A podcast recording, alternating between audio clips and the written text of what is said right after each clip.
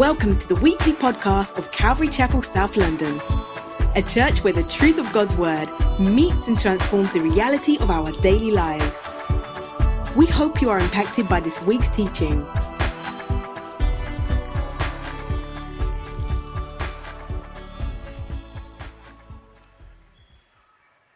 Thanks. I'm going to pray, and then we're going to read, and then we're going to go through it. Heavenly Father, help me. Help us all today to hear what you have to say, Lord, to hear your word, Father, and to appreciate it, and not just to hear it, but to do it, Lord. In Jesus' name, amen. So we're in the last portion of Second Timothy. We're going to be going through verses, we're going to be going through chapter 4, verses 9 to 22. And you know what? They gave me the hard part. That's it. That's all I needed. Thank you. Thank you. So let's read it. Chapter 4, 2 Timothy chapter 4, verses 9 to 22. Do your best to come to me soon, for Demas, in love with this present world, has deserted me and gone to Thessalonica. Crescens has gone to Galatia, Titus to Dalmatia, Luke alone is with me. Get Mark and bring him with you, for he is very useful to me for ministry. Tychicus, I have sent to Ephesus. When you come, bring the cloak that I left with Carpus at Troas, also the books, and above all the parchments. Alexander the coppersmith did me great harm. The Lord will repay him according to his deeds. Beware of him yourself, for he strongly opposed our message. At my first defense, no one came to stand by me, but all deserted me. May it not be charged against them.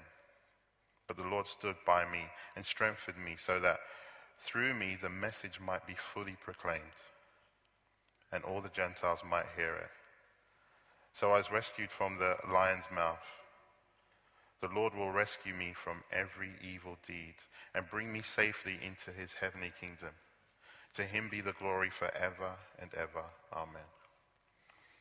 Greet Prissa and Aquila, and the household of Onesiphorus. Erastus remained at Corinth, and I left Trophimus, who was ill, at Miletus. Do your best to come before winter. Eubulus sends greetings to you, as do Pudens and Linus and Claudia, and all the brothers. The Lord be with your spirit. Grace be with you. So the life of our church, Calvary Chapel South London, is a bit chaotic. It's a bit disorganized. It's true of any church. On the surface, it may be well ordered. It looks like things are running smoothly, but actually, it's a bit of madness. It's a bit chaotic.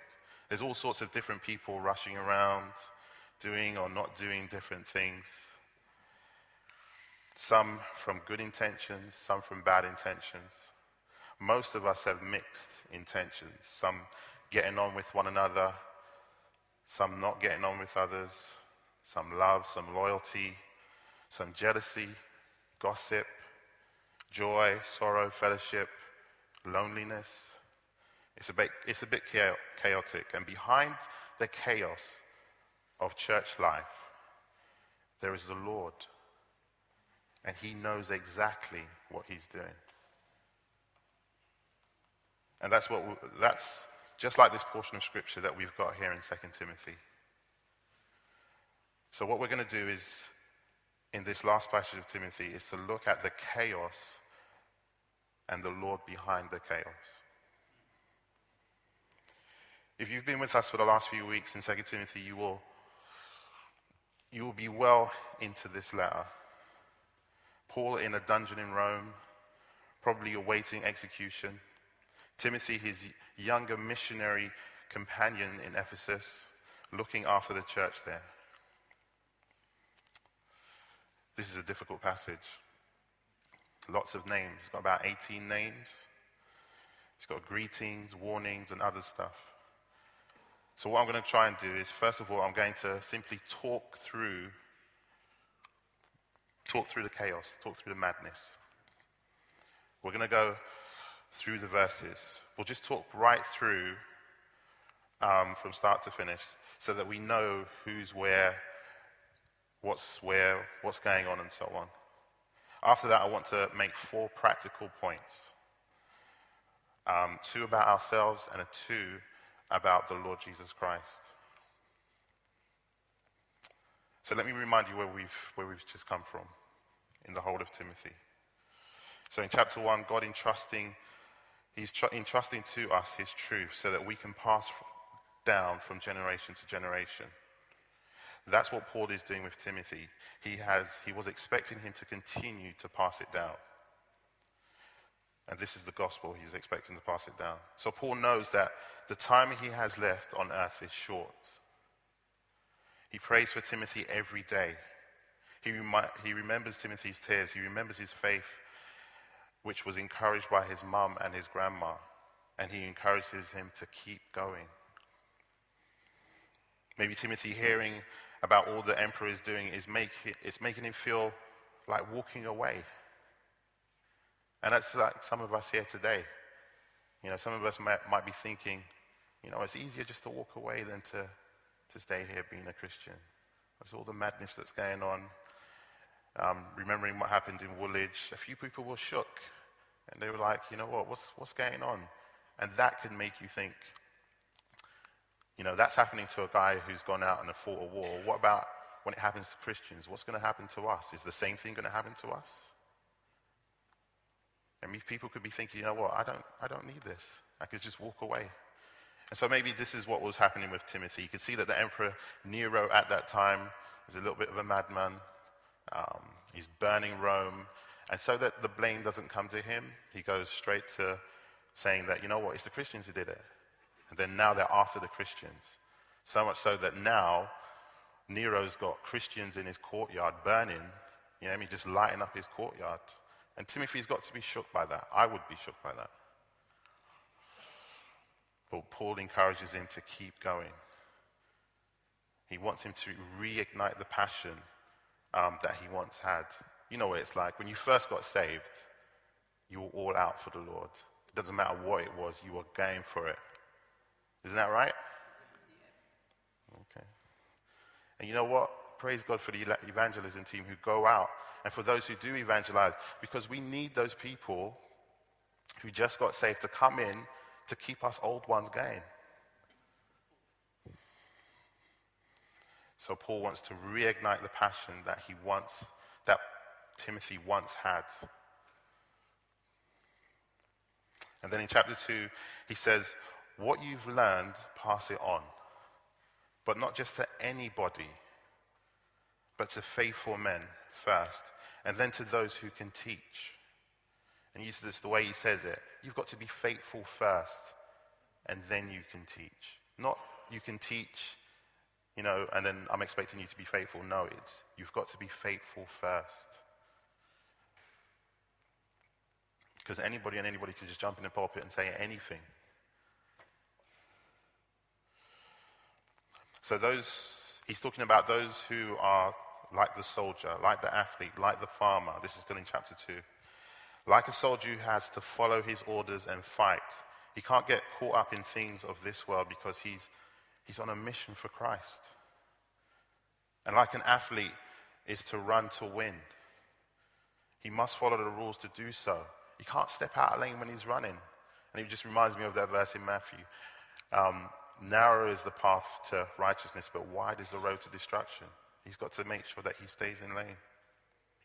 And like a farmer who must check what he's producing is good enough for others, he must constantly tend to the field. He must constantly look after it. And it just reminds me that he's got to be out there all day. He's not hiring anyone. There is no crop duster at that time. He's not hiring anyone to go on, to spray the fields. He has to go out and check himself.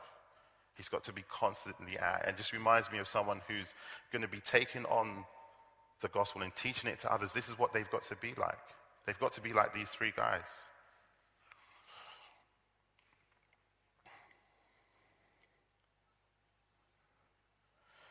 And the thing is that these people, they're not ashamed of their lives. If you see a runner, he's running. I don't care who you are. I've got to do my business. If you see a soldier, he's out, and he's doing what he needs to do to fight the war, to win the war. And the farmer, he gets up, he knows he's got to look after what he's got. And so these people are not ashamed of their lives. They will keep on going. And neither should we. We should not be ashamed. And all the people that he has to pass this message on to, they should be workers for Christ, rightly handling the word of truth. So Timothy has to make sure that they're faithful in what they do, in being able to handle the word of truth. Otherwise, the gospel won't go any further than it should. And then in chapter 3, especially since he's talking about, in chapter 3, the last days. So they've got to be able to handle the word of truth, especially with the last days that's coming, that's here already. And people are seeking to satisfy their own desires. But Paul says, you know me, to Timothy. You know my teaching, my conduct. That's the thing that Paul did. He would teach it, and then he would live it out. It's not something where, he's going to say it and not do it. It's like if your parents, do as I say, but not as I do. It doesn't work. They have to do it first. You see them do it, and then, you see their conduct, and then you will copy.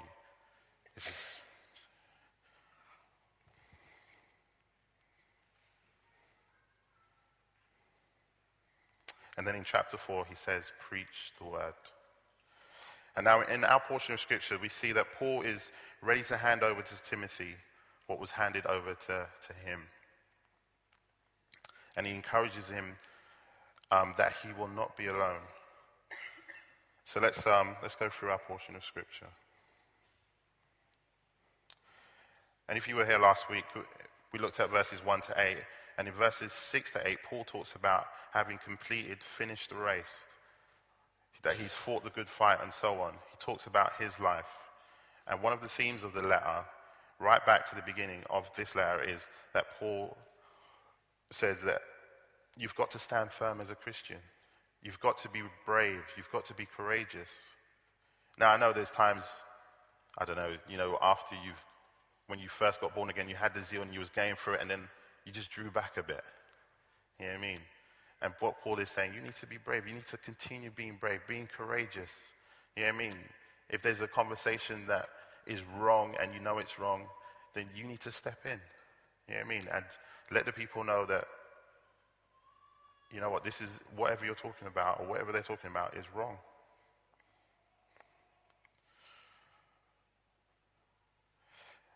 And he's not to be ashamed of the gospel. And not to be ashamed of Paul, his prisoner, Christ's prisoner.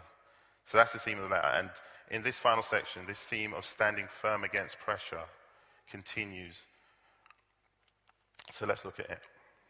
In verses 9 to 10, Paul says to Timothy, do your best to come to me quickly.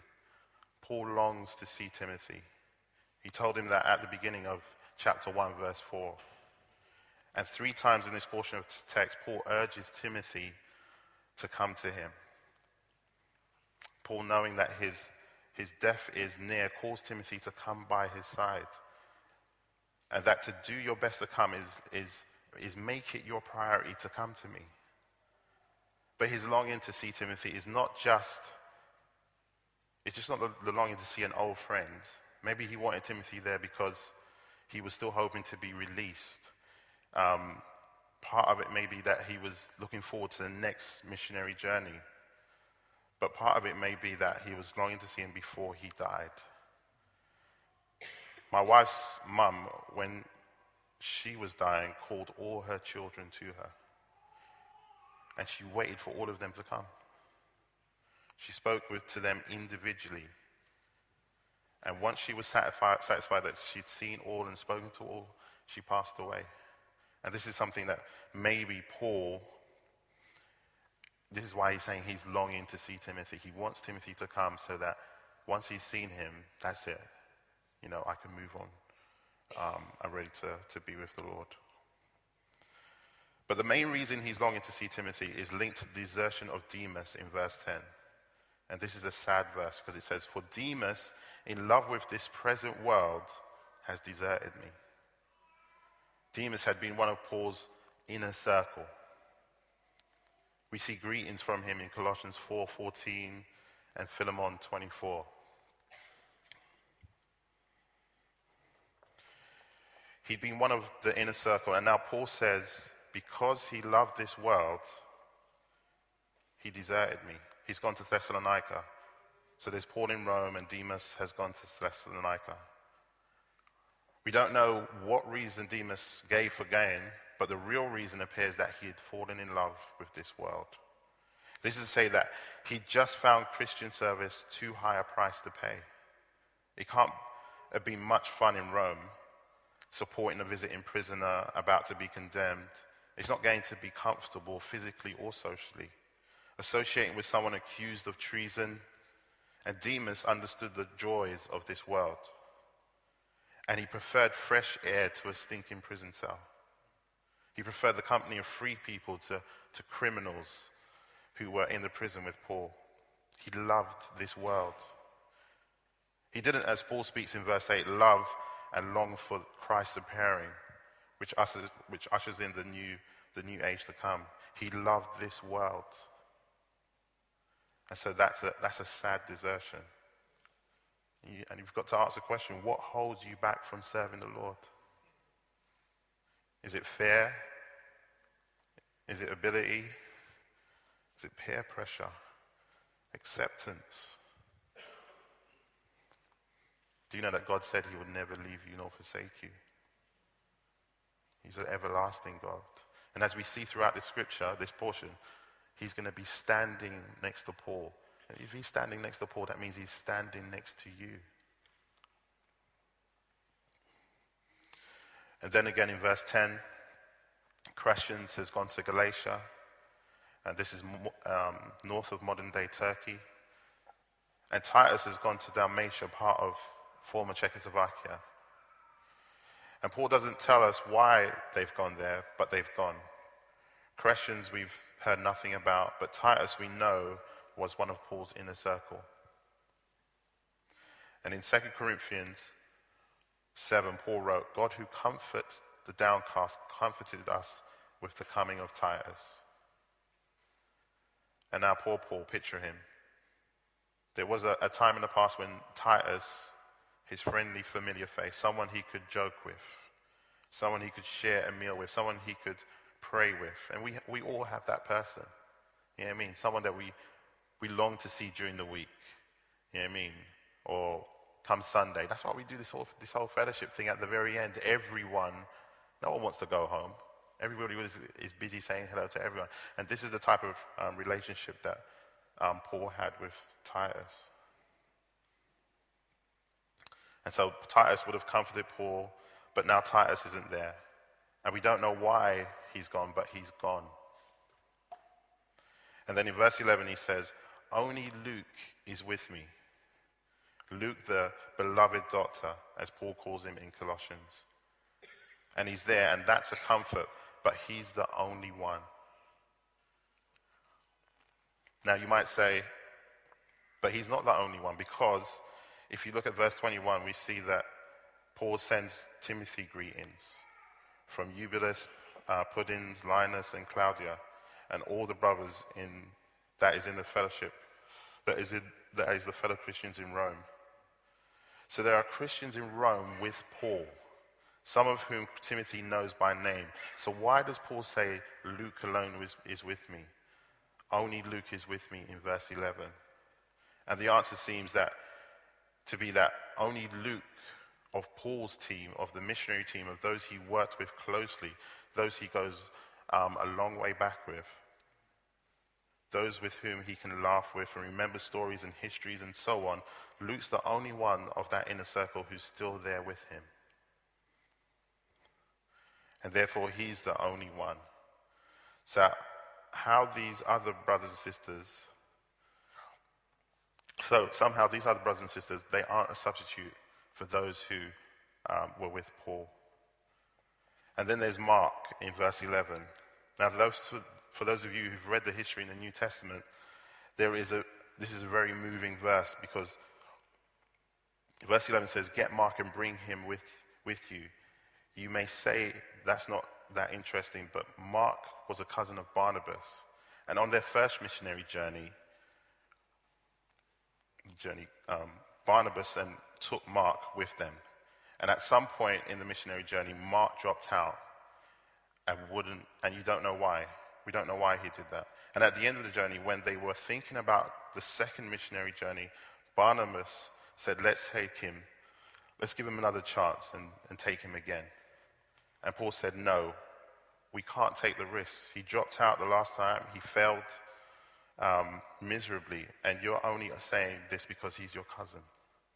In Acts 15, Luke tells us that Paul and Barnabas had such a bitter disagreement that they didn't go on a missionary journey together. They went their separate ways. They went on different missionary journeys. It was distressing, sudden, and really sad, no doubt, for all three of them.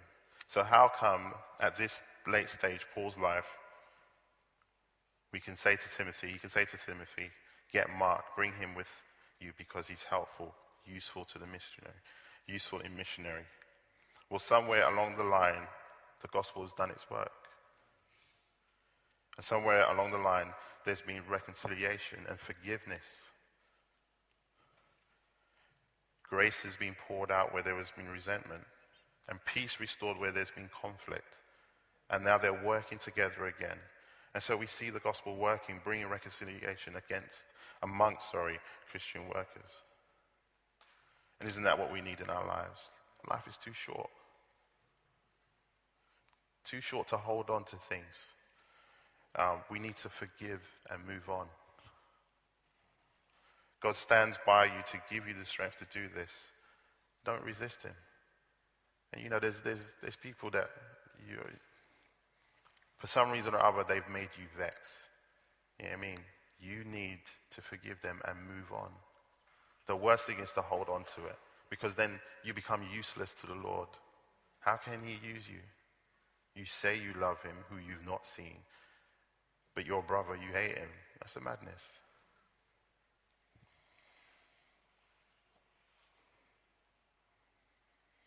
And then in verse 12, Tychicus is sent to Ephesus, which is west of modern-day Turkey, where Timothy is.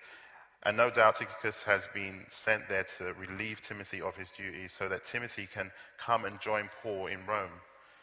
And then maybe Tychicus is bearing this letter, 2 Timothy, with him.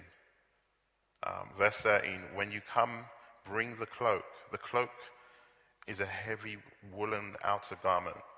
It's like a blanket with a hole in the middle of the head.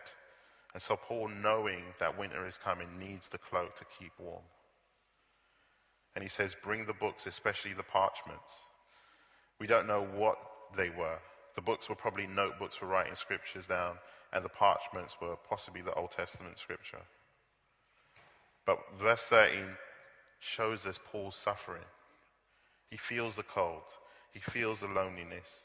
He feels the longing to read and for books and so on, to keep his spirit and mind fed, and a cloak to keep him warm, and friends to keep him company. He longs for these things, and that just shows that he's human. He's just like us.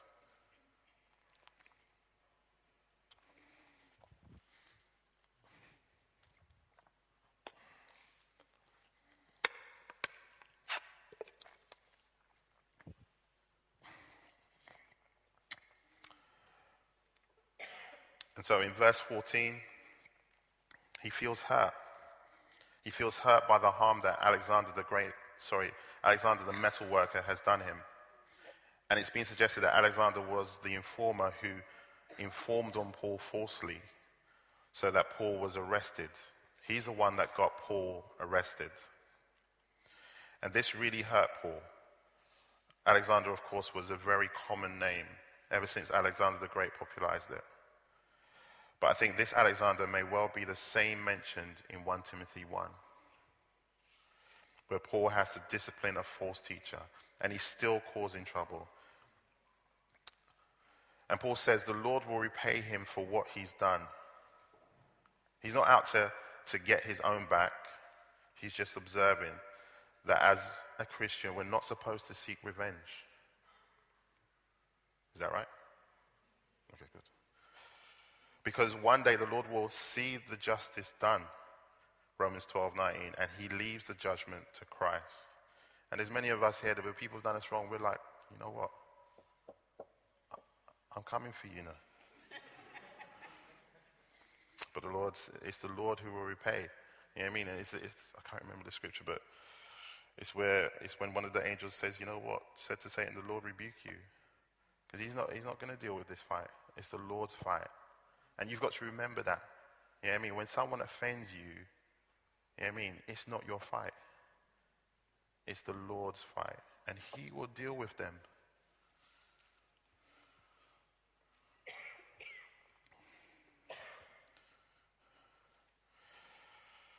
And he warns Timothy against him. This is against Alexander. I think Alexander is still in or around Ephesus at this time, which is why Paul says to Timothy, or warns him, be on your guard against him. Be strongly opposed. Because he strongly opposed the message. And then Paul goes on in verse 16 to his first defense. And this is where Paul is in the first stages of a Roman trial. A stage where statements are taken and the judge decides whether there is a case to answer or whether he can perhaps give sentence immediately or release the prisoner immediately. And Paul says, at my first defense, no one came to my support, but everyone deserted me. May it not be held against them. And I think everyone here probably means people who had given statements as witnesses in Paul's support. That is everyone who'd been with Paul in the province of Asia. This is on his missionary trip, which is modern-day Turkey. Those who'd been there with him. And wherever he'd been arrested, they'd come there with him to Rome. And they could have stood up in court and testified on his behalf, in his defense. For one reason or another, they just didn't do it. They just didn't do it at all. And Paul felt that. He felt that desertion. It's been said that this is Paul's Gethsemane. When all the disciples fled from Jesus in the garden, it's the same thing that happened to Paul. All deserted him. Verses 17 to 18 we'll come back to later. But let's just go to verses 19 to 22. These are some of the final greetings to a couple, Priscilla and Aquila, who were long-time friends of his, who we met in chapter 1. He mentions Erastus, who stayed in Corinth. Maybe he came with Paul when he was on his way, but was arrested and had to stay in Corinth. He may be the Erastus mentioned in Romans, who was the city's chief of public works.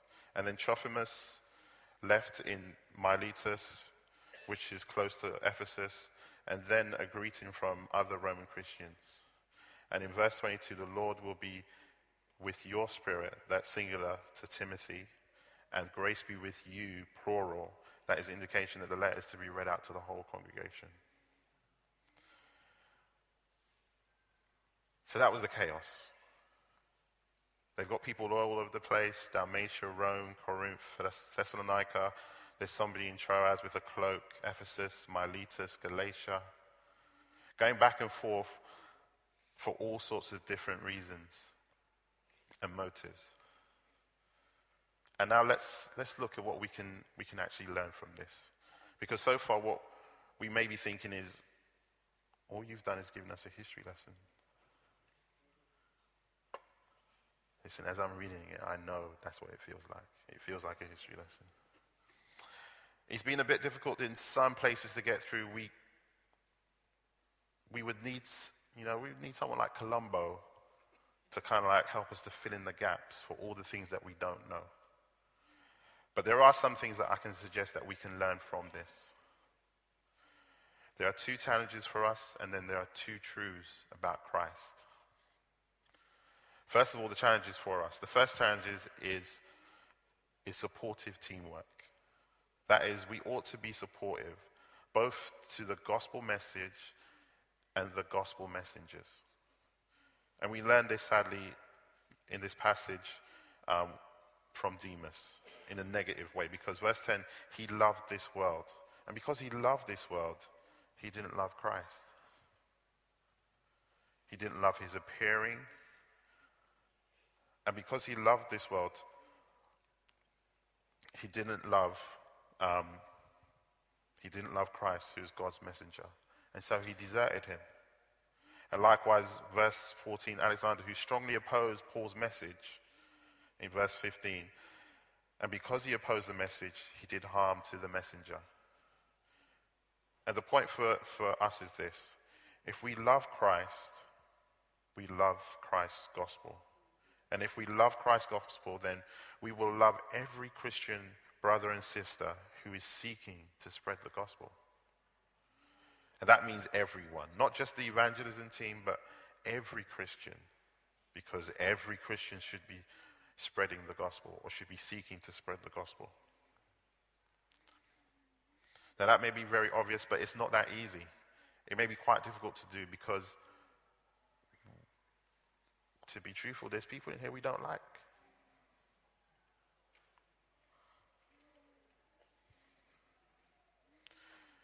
And even though they're seeking to spread the gospel, we just find it hard to get on with them. And you know what? It's probably for a good reason. But the point Paul is making is that we're united in our love for Christ and his gospel, and we ought to be supportive of one another. We're not to be supportive of everyone who calls himself a Christian, whatever they believe, whatever they teach. All the New Testament, including this letter, teaches that.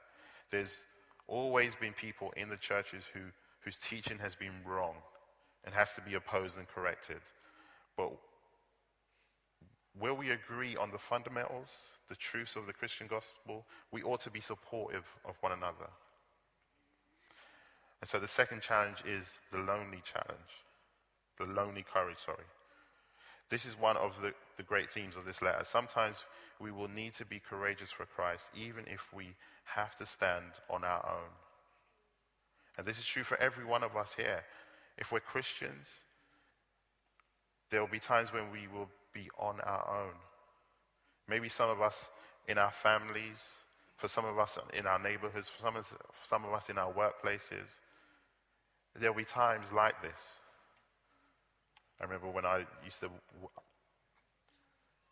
work, I've got college now, but I used to work, and it was difficult to say that I was a Christian.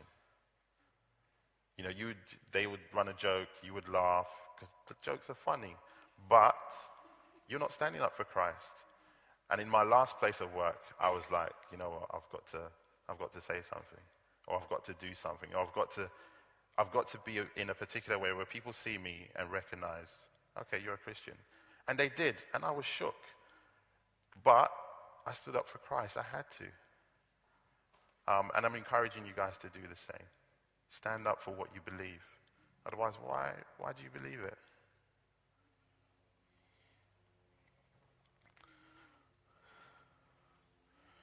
So, yeah, there'll be times when you're on your own. And then the other Christians, if there are other Christians, simply aren't there. They've been sent off to do other things. There'll be times when other Christians, even if they're there, are so afraid to put a word out for Christ, they remain silent.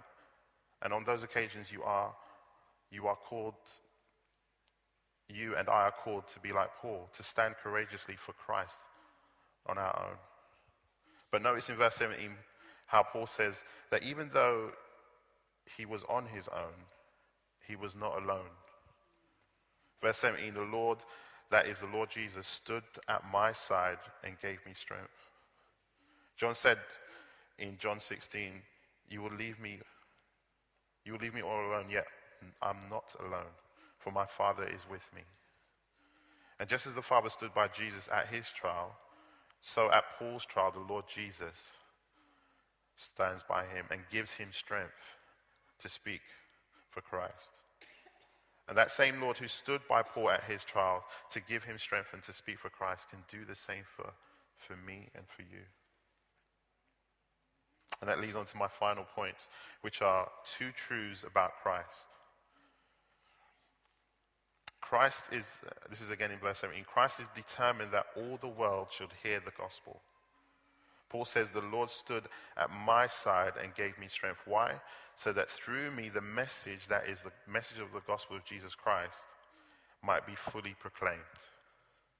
And all the Gentiles might hear it. And the word Gentiles here means the rest of the world.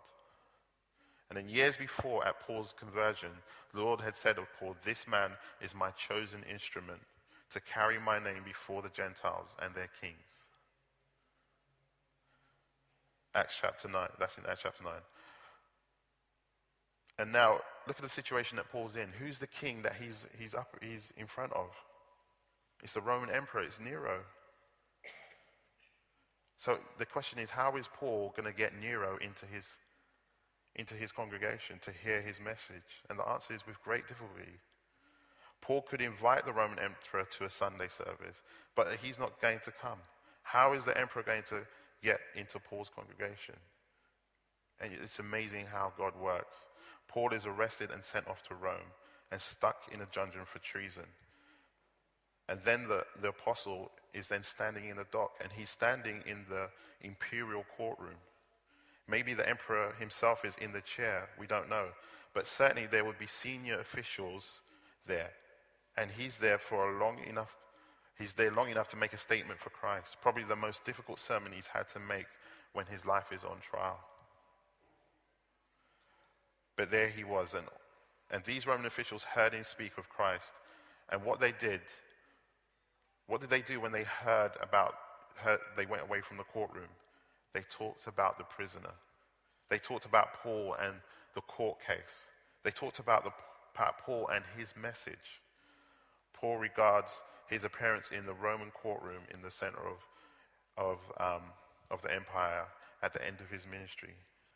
And once he's got there, then he's now ready to go over, to move on to be with Christ. And it's amazing the way that God works in our lives. And remember, that's a prophecy that was made in Acts 9:16. For I will show him how much he must suffer for my name. And there's a truth there. And if we're Christian people, we go through this life and it's easy and comfortable. And we never make the uncomfortable stand for Christ, and we never suffer for that. Then that says something about our godliness.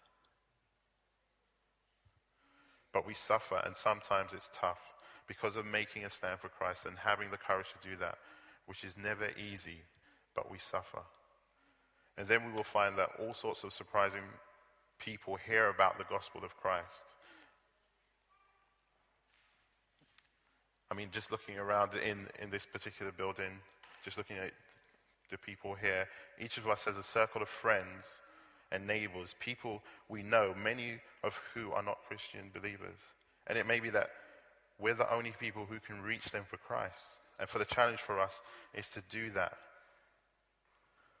They challenge me, it's a challenge for all of us. Those times when we're on our own, it's difficult. We will stand for Christ and do that because Christ is determined that the whole world should hear.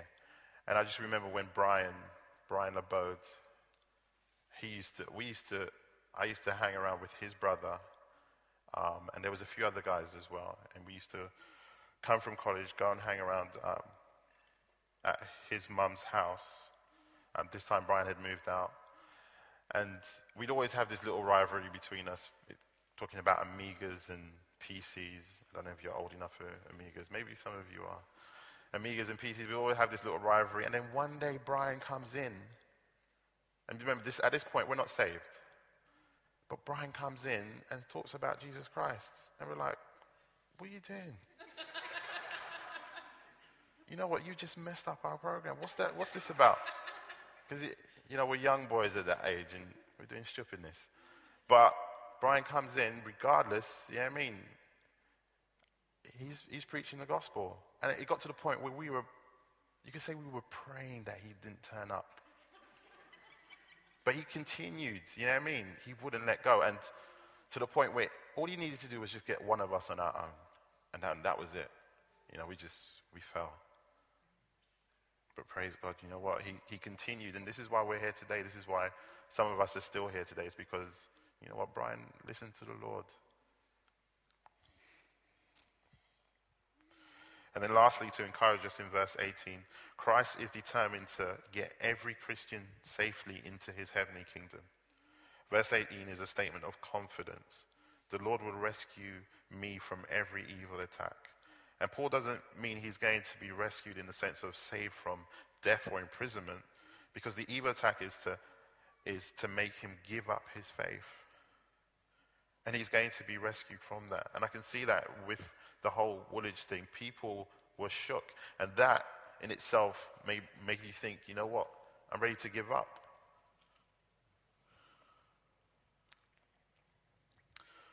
But once you believe in the Lord, he's holding on to you. It's like, I can't remember which pastor it was, but he says if he's walking with his grandchild and he's crossing the road, it's not, oh, hold my hand. It's a death grip. I'm holding you and I'm crossing you. I'm taking you across the road. And that's with the Lord. The Lord is holding us. And he's going to make sure that we get through.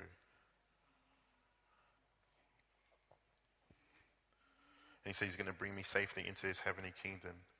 To him be the glory forever and ever. Amen. And here's the truth. The Lord Jesus Christ is determined. If you are Christian believers, he's determined to get us safely into his heavenly kingdom. And he was for Paul. And when we get there, there'll be joy. There'll be, you know, we'll be like, wow, you know, you made it. And we'll look around and, you know, you'll look around, you'll see me, and you'll say, wow, how come you got here? Yeah. And I might say the same thing about you, I don't know. But it's amazing. The Lord is determined that we, as believers, get into heaven. The Lord said he will never leave us or forsake us. He's always going to be there.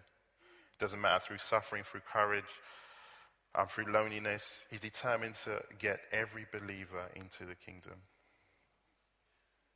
And he's going to do it.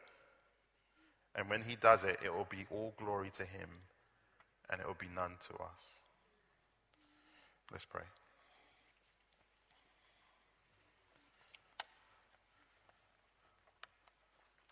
Heavenly Father, thank you. Thank you so much that you sent your Son, Jesus Christ. Thank you, Father, that we can't be taken out of his hand. Thank you, Lord, that you hold on to us. As we turn our lives, everything that we have to you hold on to us, and you make sure that we will continue. And Lord, it's not the fact that we'll be saved from death or saved from suffering. It's none of that. It's so that we will be saved, continue to be saved in you, continue to be faithful to you. So Lord, help us, we pray. Thank you for your goodness and your grace. Thank you for your mercy. Thank you for this congregation that's here. I pray, Father, that you would strengthen them, that you would encourage them, that they will cast all their cares onto you because you care for them.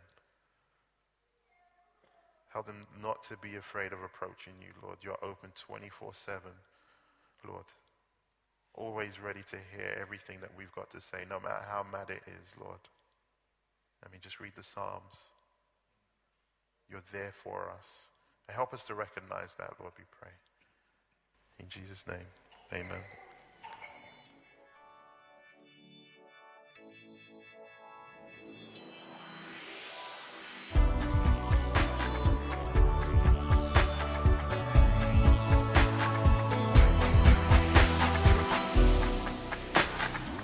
To find out more about us, visit our website at calvarychapelsouth.london.org or find us on Facebook and Twitter at CC South London. Join us next time for more of God's truth to transform your reality.